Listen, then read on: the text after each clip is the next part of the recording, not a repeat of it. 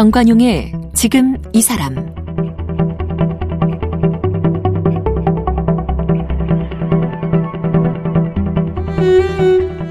여러분 안녕하십니까 정관용입니다. 어제에 이어서 1세대 인디밴드 언니네 이발관의 리더 이석원 작가와의 만남 이어가겠습니다. 어제는 이 언니네 이발관이 어떻게 탄생됐는지 이야기 들어봤었죠. 뭐 처음부터 멤버들 구성해서 시작한 게 아니라 아, 이석원 씨가 PC통신의 음악 동호회 모임하면서 실체도 없는 가짜 밴드 이름을 붙였고 그 다음에 실제로 구성을 해서 어, 첫 앨범을 내는 그 이야기까지 한번 들어봤습니다. 오늘은 언니네 밴드 활동 이야기 그리고 지금은 이제 노래가 아닌 작가로의 삶을 살아가는 이석원 씨의 일상까지 들어보도록 하죠. 이석원 작가는 언니네 이발관을 결성하여 1996년 1집 비둘기는 하늘의 쥐로 공식 데뷔합니다. 1998년 2집 후일담, 2002년 3집 꿈의 팝송, 2004년 4집 순간을 믿어요. 2008년 5집 가장 보통의 존재를 발표했습니다. 5집은 제6회 한국 대중음악상에서 올해의 앨범, 최우수 모던록 노래, 최우수 모던록 앨범 등 3관왕을 차지하며 음악팬과 평단의 호평을 받았습니다. 2017년 6집 앨범 홀로 있는 사람들을 발표한 후 가요계 은퇴를 선언하며 언니네 이발관 활동을 접었습니다.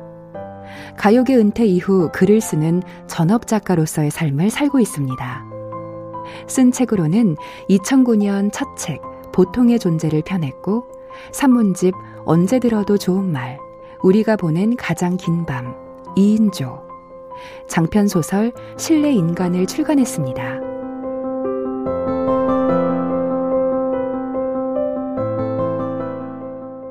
1990년 1집 이름이 비둘기는 하늘의 쥐. 네. 하여튼 언니네 이발관도 그렇고 제목이 다 독특해요. 근데 사실 제가 제목이나 가사 같은 것에 이렇게 별로 의미를 두는 편이 아니어가지고 어. 그것 역시 별 의미는 없습니다. 그러니까 근데 근데 독특하잖아요. 네 그렇긴 한데 그 뒤로는 별로 독특한 제목이 아니고 아. 제가 사실 음악을 하지 않고 들을 때부터 음. 팝송을 그렇게 많이 들었는데도 가사 번역을 한 번도 해본 적이 없어요. 그러니까 어. 가사 자체에 되게 관심이 없고 그냥 운율에 네. 집중하는 곡, 네, 곡 음. 제목이나 뭐 팀 이름이나 가사나 이런 거에 거의 의미를 두지 않았기 때문에 제가 할 때도 예. 가사 제가 짓는 가사나 뭐 곡 제목이나 팀 이름이나 그렇게 큰 의미가 없는 대충 지어요? 대충 짓진 않지만 비둘기는 예, 예. 하늘의 쥐 그거는 뭐냐면 정확한지 모르겠는데 우디 알렌 영화에 나오는 어떤 대사로 알고 있어요. 아. 제가 비둘기를 되게 싫어해가지고. 아. 예. 근데 앨범 내용이랑 아무 비둘기를 싫어하는 것하고 앨범 내용이랑은 아무 상관없지만 예. 예. 그냥 지은 거죠. 그냥 우디 앨런 영화에 나오는 것 기억은 있고. 제가 제목을 짓고 나서 알았어요. 아이고. 예. 그리고 이제 이 집을 냈는데 이 집은 망했죠. 네. 그래서 시원하, 한동안 밴드 활동을 접었다면서요? 제가 사실 1집은 좀 멋모르고 만든 감이 있었고 예. 2집은 이제 좀 뭘 알게 된 상태에서 나름대로 야심을 담아서 만든 거예요. 자신도 음. 결과물이 있었고 했는데 반응이 너무 안 좋고 앞이 안 보이더라고요. 어. 그래서 앨범 내고 얼마 안 돼서 그냥 제가 그 활동을 접었습니다. 그러니까 밴드 해체? 해체라고 굳이 선언은 안 했지만, 예, 네, 그냥 뭐 잠정 휴직이 정도. 그럼 뭐, 뭐 하셨어요 그 동안에는? 그 다음에는 회사 다녔어요. 어느 회사요? 당시에 2000년대 초반이었기 때문에 그 우리나라의 인터넷 벤처 붐이 완전히 폭발했을 때였어요. 그렇죠. 그렇죠. 네. 어. 그래서 벤처 회사들 많이 다니고 어. 또뭐 공연 기획사 들어가서 공연 기획 일도 해보고 어. 제가 살아면서 이렇게 좀 경험해본 일들이 되게 많아요. 예. 제 스스로 이제 잡지사를 차린 적도 있었고, 오. 예, 잡지사 일도 했었고, 뭐 오. 신문에 글도 썼었고, 이런저런 뭐 와인도 팔았었고, 음. 또 경험을 많이 했는데, 하여튼 그때 2000년대 초반에는 하여튼 회사를 많이 인터넷 벤처 회사들. 이 집 망한 직후네요, 그게. 예. 그러다가 다시 모여서 3집을 시작하게 된 건 그럼 어떤 계기가 있었던 겁니까? 그때 저한테 뭐 음악을 꼭 다시 해야 되겠다라는 의지가 음. 있었던 거는 아니었는데 예. 그 당시 제가 결혼을 한 상태였고 이제 와이프하고 같이 기르던 개가 있었어요. 음. 그 근데 그 개가 어느 날 이마에 이렇게 뿔이 솟는 거예요. 뿔이? 네. 어. 그래서 뭐 다른 여러 가지 뭐 개들이 그 자주 그 잘 걸릴 수 있는 그런 흔한 병들은 좀 웬만해서는 다 아는데 저도 뿔 잘한다 이마에 뿔이 솟으니까 처음 들어봐요. 네, 그래서 이 병원 저 병원 다니다가 결국에는 서울대학병원 수의 음. 그 동물병원까지 갔는데 진단을 조직 검사를 해보더니 암이 그러니까 근육종 일종의 암인 거예요. 음. 근데 수술비가 무지하게 들어가 고 아이고. 병원도 이미 너무 많이 다녔고 어. 그래서 그때 제가 내가 이 이 아이를 책임을 져야 되는데 음. 지, 지금 내 능력 이상의 지금 돈이 들어간다. 나한테 지금 되게 목돈이 필요한데 음. 나라는 사람이 지금 이 목돈을 구할 방법을 생각해 보니까 음악하는 것밖에 없는 거예요. 계약을 하면 일단 당장 계약금으로 뭐 목돈을 어. 받는다든가 그럴 수가 있으니까. 그렇죠. 예. 그 계기로 해서 다시 또 좀 우연찮게 다시 음악을 시작하게 됐어요. 이것도 또 우연이네요. 뭐. 강아지 때문에 목돈이 들어가니 음. 3지부 앨범 만들어야 되겠다. 네. 떠밀리듯이. 뭐 하여튼 예. 그러니까 어, 음악이 주 이유는 아니었던 거죠. 네. 예. 그러고 또 그 몇 년 직장 생활을 하면서 속 안에 또 음악에 대한 갈증이 쌓였겠죠. 없었습니다. 저는 그런 거 진짜 없었어요. 진짜 없었어요? 예, 예, 예. 그런데 그렇게 해서 만든 3집 앨범 꿈의 팝송이 진짜 이거야말로 뭐 선주문 매진되고 뭐 쇼케이스에 사람이 너무 많이 오고 대박 났잖아요. 아, 근데 그, 네, 뭐, 그냥 작은 성과가 있었는데 예. 제가 볼 때는 그 앨범이 뭐 그렇게 특출난 앨범이어서는 아니고 두 번째 앨범이 그 망했던 두 번째 앨범이 음. 뒤늦게 좀 좋은 평가를 얻었어요. 그래서 그 후광을 좀 입었던 게 아닌가 아, 하는 요즘 말로 하면 역주행. 음. 근데 역주행이면은 이제 두 번째 앨범이 잘 돼야 되는데 예. 그 후광으로 세 번째 앨범이 덕을 본 거니까 약간은 다른. 음. 네.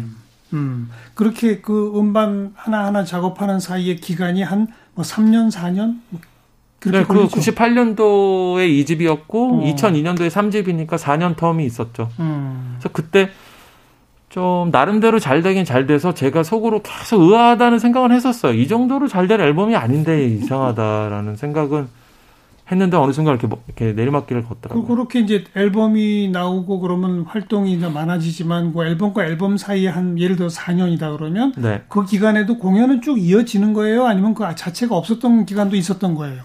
저희 밴드가 정상적으로 활동을 했으면 그 텀이 아무리 길어도 계속 공연을 하죠. 그러니까요. 근데 당시에는 이제 음악을 관두고 회사를 다니던 그러니까 상황이었기 때문에 못했었군요. 네. 음. 그 앨범을 내면서 활동이 시작됐다고 봐야죠.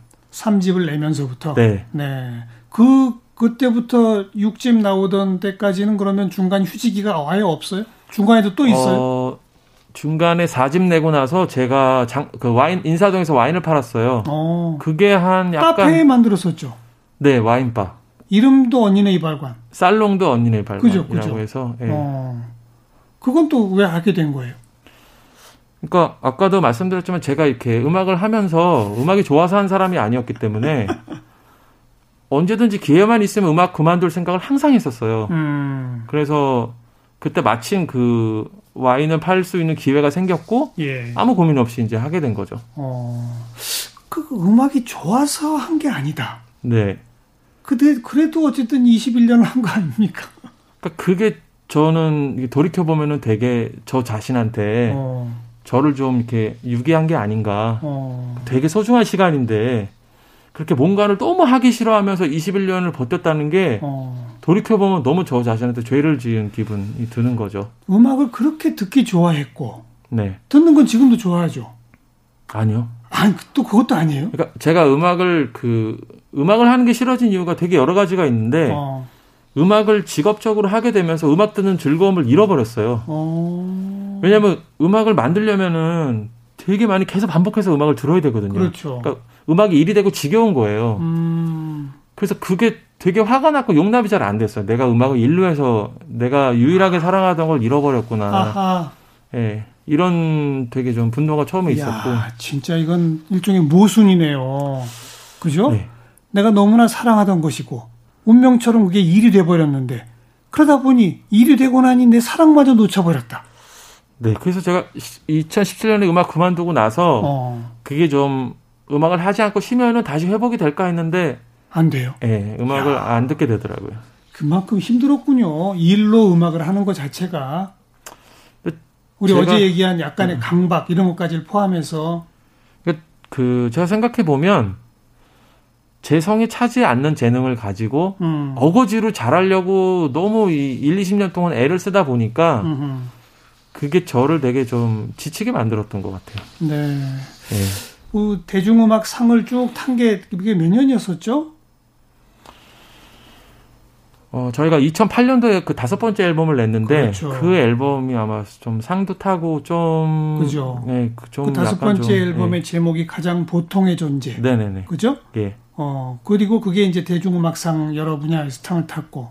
네, 아마 그럴 거예요. 그쯤에 네. 본인 스스로 이게 거의 어떤 완성이다 이런 느낌이 들었어요? 아니면 그것도 아니에요? 음, 그 앨범은 저한테 되게 예외적인. 음. 작품인데 뭐냐면은 아까도 말씀드렸지만 제가 가사 쓰는 거에 의미를 두지 않고 음.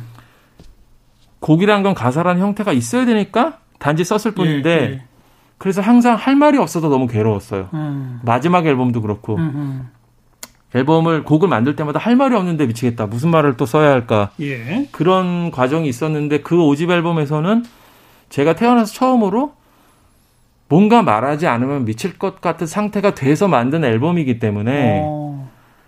그게 저한테는 그게 꼭 음악이어서가 아니라 그게 예. 뭐 책이 됐든 영화가 됐든 다른 무엇이 됐든 예. 저는 똑같이 진력했을 거고 음. 비슷한 결과물을 결국에 냈을 것 같다라는 생각이 뭘 그렇게 뭔가를 말하지 않으면 안 될 것 같은 상황이었어요. 뭐 무슨 말 무슨 말을 하고 싶었어요. 음. 절, 어, 제가 어떤 작은 사건 하나를 겪었는데 어. 그 사건 때문에 그 뭔가 저를 절박하게 증명해 보이지 않으면 안 될 것 같은 음. 되게 어떤 폭발적인 감정의 파고 같은 걸 겪었어요. 어. 내가 살아있고, 나라는 사람이 이렇게 여기 있고, 이거를 한 번쯤은 좀 이렇게 내 입으로 말 나는 이석원이라는 사람이고 나 음. 여기 있어 음. 나 같은 사람도 있어라고 음. 말해보고 싶은 욕구가 그때 좀 주체할 수 없을 만큼 들어서 어. 나를 표현하고 싶은데 그 수단은 여태까지 해온 거 음악밖에 없잖아요. 예. 그래서 음악을 너무 사랑해서가 아니라 나를 표현하는 수단으로서 음. 그때 음악이 내 옆에 있었던 것이고 그래서 거기에 이제 전력 투구를 한 거죠. 네. 다른 앨범들은 보통 이렇게 시간에 쫓겨가지고 미완성인 채로 대부분 냈었어요. 그때까지. 음음. 네 번째 앨범까지는. 근데 그때는 제가 회사에다가 부탁을 했죠. 내가 됐다고 할 때까지 절대로 이 작업을 끊지를 마라. 시간, 아무리 시간이나 돈이 달라? 들어가도 음. 부탁이다. 그래서 이제 원 없이 작업했고, 예. 그때 체중이 한 16kg인가 빠졌었어요. 16kg? 네. 와. 그때 뭐 하여튼 몸도 너무 많이 상했고, 음. 하여튼 할 수 있는 모든 노력은 그때 다 해본 것 같아요. 어. 예. 방금 뭐 어떤 사건, 작은 사건이라고 표현했는데 네. 그걸 이렇게 썼어요. 모든 것은 어느 날 자신이 결코 특별한 존재가 아니라는 섬뜩한 자각을 하게 된 어떤 사건으로부터 비롯되었다. 그죠? 음, 네네네. 어떤 사건이에요? 그 질문을 좀 제가 많이 받았는데 사실 밝힐, 밝힌 적은 한 번도 없어요. 제 일기장에는 써 있는데 어. 예. 밝히기를 원하지는 않지만 그 저로서는 아무튼 되게 음. 좀 인생의 큰 사건이었다. 남들이 들으면 별거 아닐 수도 있는 되게 일상적인 사건이었어요. 그거는 밝힐 수는 없다. 네. 그럼 사건이 뭔지는 모르겠는데 그걸 통해서 깨달았다는 게 섬뜩한 자각이라는 게 자신이 결코 특별한 존재가 아니라는 섬뜩한 음. 자각. 전 이게 의미가 있는 것 같거든요. 무슨 뜻이죠? 근데 뭐 그게 어떤 뭐 되게 깊은 이해를 요하는 심오, 심오한 표현은 아니고, 음. 그니까, 왜 어렸을 때는 좀 이렇게 내가 되게 특별하다고 믿으면서 살다가, 음. 그게 나이 먹으면서 하나 둘씩 계속 꺾이잖아요. 음. 그러면서 또 그런, 그러니까 내가 뭐 별것 아닌 거 평범한 존재라는 사실을 이제 받아들여 가는 게 저는 어른이 되어가는 예. 과정이라고 생각하거든요. 예, 예. 그게 저는 좀 미련이 많은 사람이다 보니까 약간 늦되게 왔던 것 같아요. 음. 지금 생각하면 약간 좀 부끄럽기도 한데 그때 당시에로서는 뭐 인간적인 되게 자연스러운 어떤 감정이나 욕구라고 생각하기 때문에 그래서 특별한 존재가 아니다. 네. 나는 그냥 보통의 존재다. 네. 라는 깨달음. 음, 음, 근데 네. 그 깨달음 끝에 뭔가 나는 나는 이석원이야를 말하고 싶었다. 음. 보통의 존재로서의 이석원 그겁니까? 제가 사실 이 앨범을 너무 힘들게 음. 작업을 했어가지고 이 앨범 이후에 이 앨범에 대한 기억을 다 놔버렸거든요. 아. 그래서 전에도 한번 뭐 보통의 존재가 그래서 뭐냐, 예. 뭐 가장 보통의 존재는 뭐냐 뭐 이런 질문을 받으면 그때마다 항상 말문이 막혀요. 제가 머릿속에서 그때 일들을 음. 많이 포맷해 버린 것 같아요. 네. 그래서 다른 거는 막 주주주주 대답을 할 수 있어도 알겠습니다. 예. 음. 아무튼 2008년 5집 가장 보통의 존재 그리고 2009년에 첫 그 책으로 보통의 존재라는 산문집을 또 냈잖아요. 네. 이것도 지금 지금까지 스테디셀러로 계속 사랑을 받고 있는데 그러니까 제가 해석컨대는 어떤 사건으로 어, 내가 특별한 존재라기보다 보통의 존재야. 그래 나 보통의 존재 이석원이야. 이걸 음악으로 글로 표현해 내느라 산통을 겪은 그 시기였군요. 아, 체중도 빠지고. 마, 마, 마, 그게 뭔지를 궁금해 하시는 분들은 음. 악을 듣거나 책을 읽으면 되겠네요. 제가 선생님 그 출연하시는 프로를 항상 자주 챙겨 보는데 네. 이 출연자가 하는 말씀을 되게 정리를 잘 해주시잖아요. 거의 습관적으로 정리를 하시는데 예, 예. 그걸 제가 겪으니까 너무 신기하네요. 월요병 콘서트라는 건 뭐였어요? 아, 그거는 그러니까 일종의 고육지책으로 나온 기, 제가 생각을 기획을 해낸 음. 건데 우리나라는 이 밴드가 활동할 수 있는 지형이 수도권 밖을 벗어나면 관객 수가 기하급수적으로 줄어요. 뚝 떨어지죠. 예. 부산을 가도 그렇고 대구를 가도 그렇고 예. 서울하고 너무 격차가 많이 나서 음흠. 그렇다 보니까 어 그러면은 기왕에 항상 늘 같은 사람들한테 공연을 하려면 뭔가 그때마다 변화를 주어야 하지 않을까 해서 마치 무한도전처럼 어. 매 공연마다 제가 거기다가 프로그램을 부여를 한 거예요. 어. 뭐 오늘은 음주 월요병이다. 그래서 관객도 뮤지션도 같이 술을 마시면서 공연하고 보고 듣고. 그리고 월요일 날. 그렇죠. 어. 네. 보통 월요일, 월요일 보통 월요일은 공연 쉬잖아요. 맞아요. 근데 그것도 이제 보통 주말에 하는 공연인데 예. 관객들의 월요병을 우리가 없애주겠다. 음. 뭐 이런 취지로 월요병 콘서트를 기다리면서 월요병을 없애라. 아. 뭐 이런 틈새를 취지로. 노리는 식으로 했구나요. 그러니까 공연을 통해서 저희는 어쨌든 먹고 살아야 하는 밴드이기 때문에 뭐 이렇게 저렇게 막 이제 생각을 한 거죠. 여기저기 제가. 아이디어를 접어서 예. 음, 그 중에 하나가 월요병 콘서트. 맞습니다. 사람들 많이 왔어요. 여기는 인기 끌었어요. 음 이게 이제 소규모 극장에서 음. 되게 여러 번 하는 공연이에요. 그래서 만약에 뭐 30번을 하면 30번 다 오시고. 어. 예, 왜냐하면은 그때 그때마다 뭐 이렇게 좀 프로그램들이 다양하게 있었기 때문에. 예, 예. 예. 그래요. 어렵게 어렵게 만든 5집 그리고 이제 마지막 6집까지도 또 기간이 길어요. 그죠? 하, 그게 2000 그러니까 9년 만에 앨범이 음. 나왔는데 9년 동안 작업을 한 건 아니고 물론 그러겠죠. 음. 제가 1, 2, 3, 4집을 뭐 이렇게 별로 하고 싶은 말이 없는 상태에서 좀, 좀 과장해서 마지못해 냈다면 음. 5집은 내가 너무 할 말이 많아서 낸 앨범이고 예. 다시 그전 상태로 돌아간 거예요. 이제 할 말을 다 했으니까. 아. 그래서 또 할 말이 없어지니까 곡을 만드는 게 얼마나 힘들겠어요. 어려웠겠죠. 예, 계약은 했는데 예. 앨범은 내야 되고 곡은 안 나오고 나이 먹으니까 더 그러고 음. 너무 하기는 싫고 지쳤으니까. 예. 그래서 뭐 이렇게 저렇게 하다가 9년 세월이 간 것 같아요. 그리고 60을 내면서 이제는 그만이다. 네. 제가 뭐, 예, 할 만큼 그, 했다라고 생각하고. 그, 이제 그만이다라고 선언하고 뭐 거의 걷지 못할 만큼 아팠어요? 아, 그거는 이제 그, 음악 그만두고 몇 달 있다가 원인 불명으로. 원인 불명. 예, 보행장애가 오더라고요. 어. 그래서 한 근 1년 못 걷고. 보행장애가 그렇게 심했어요? 근데 병원에서는 진단을 못 해요? 네, 뭐, 뭐, MRI고 뭐고 아무리 다 찍어도 아무 이상 없다. 근데 못 걸었어요? 네. 그러니까 또 신경적인 장애도 있어가지고. 어... 네, 어떻게 극복했습니까? 저절로 없어지던가요? 시간이 지나니까? 어... 근데 그게 저절로 호전, 쉬어서 저절로 호전이 된 건지 아니면은 음. 제가 이제 치료를 받는다고 여기저기 다녔거든요. 예, 예. 그래서 그게 효과를 본 건지 그거는 뭐 저는 이제 모르겠는데 예. 한 1년 정도 지나니까 조금 조금씩 다시 음. 걸을 수 있게 되더라고요. 음. 그리고 2009년에 첫 책 아까 소개한 보통의 존재라는 책 낸 이후에 산문집 게다가 장편 소설까지 썼네요. 아, 그 되게 좀 부끄러운 기억인데, 그, 아, 저, 저 노란 보통의 존재라는 책을 내고, 음. 저 책이 좀 사람들한테 좀 과분하게 환영을 받았어요. 그래서 제 이제 조급한 마음에 에세이다 보니까, 예. 어, 소설을 써야 글로 인정받지 않을까. 그런 생각을 다들 뜯어말리는데 제가 했어요. 소설, 음. 당시에 출판사 그 마케팅 과장님도, 아, 작가님 소설은 안 팔려요. 막 이러, 그러신데 제가, 아니야, 나는 할 수 있어요. 한 4년 매달렸는데, 예. 예, 되게 처절하게 외면받고. 음. 예. 글 쓰는 건 어려서부터 좋아했어요? 아까 일기예도 자주 하던데. 저는 글은 거의 숨 쉬듯이 어. 어려서부터 지금까지 항상 일기를 써왔어요. 야, 평생. 그래요. 예. 음. 지금 보통의 존재 책, 책 날개를 보면 이석원, 1971년생, 그 밑에 나이 탐험가라고 써 있거든요. 네네. 너무 매력적이에요. 아. 저 이렇게 쓴 사람 처음 봤습니다.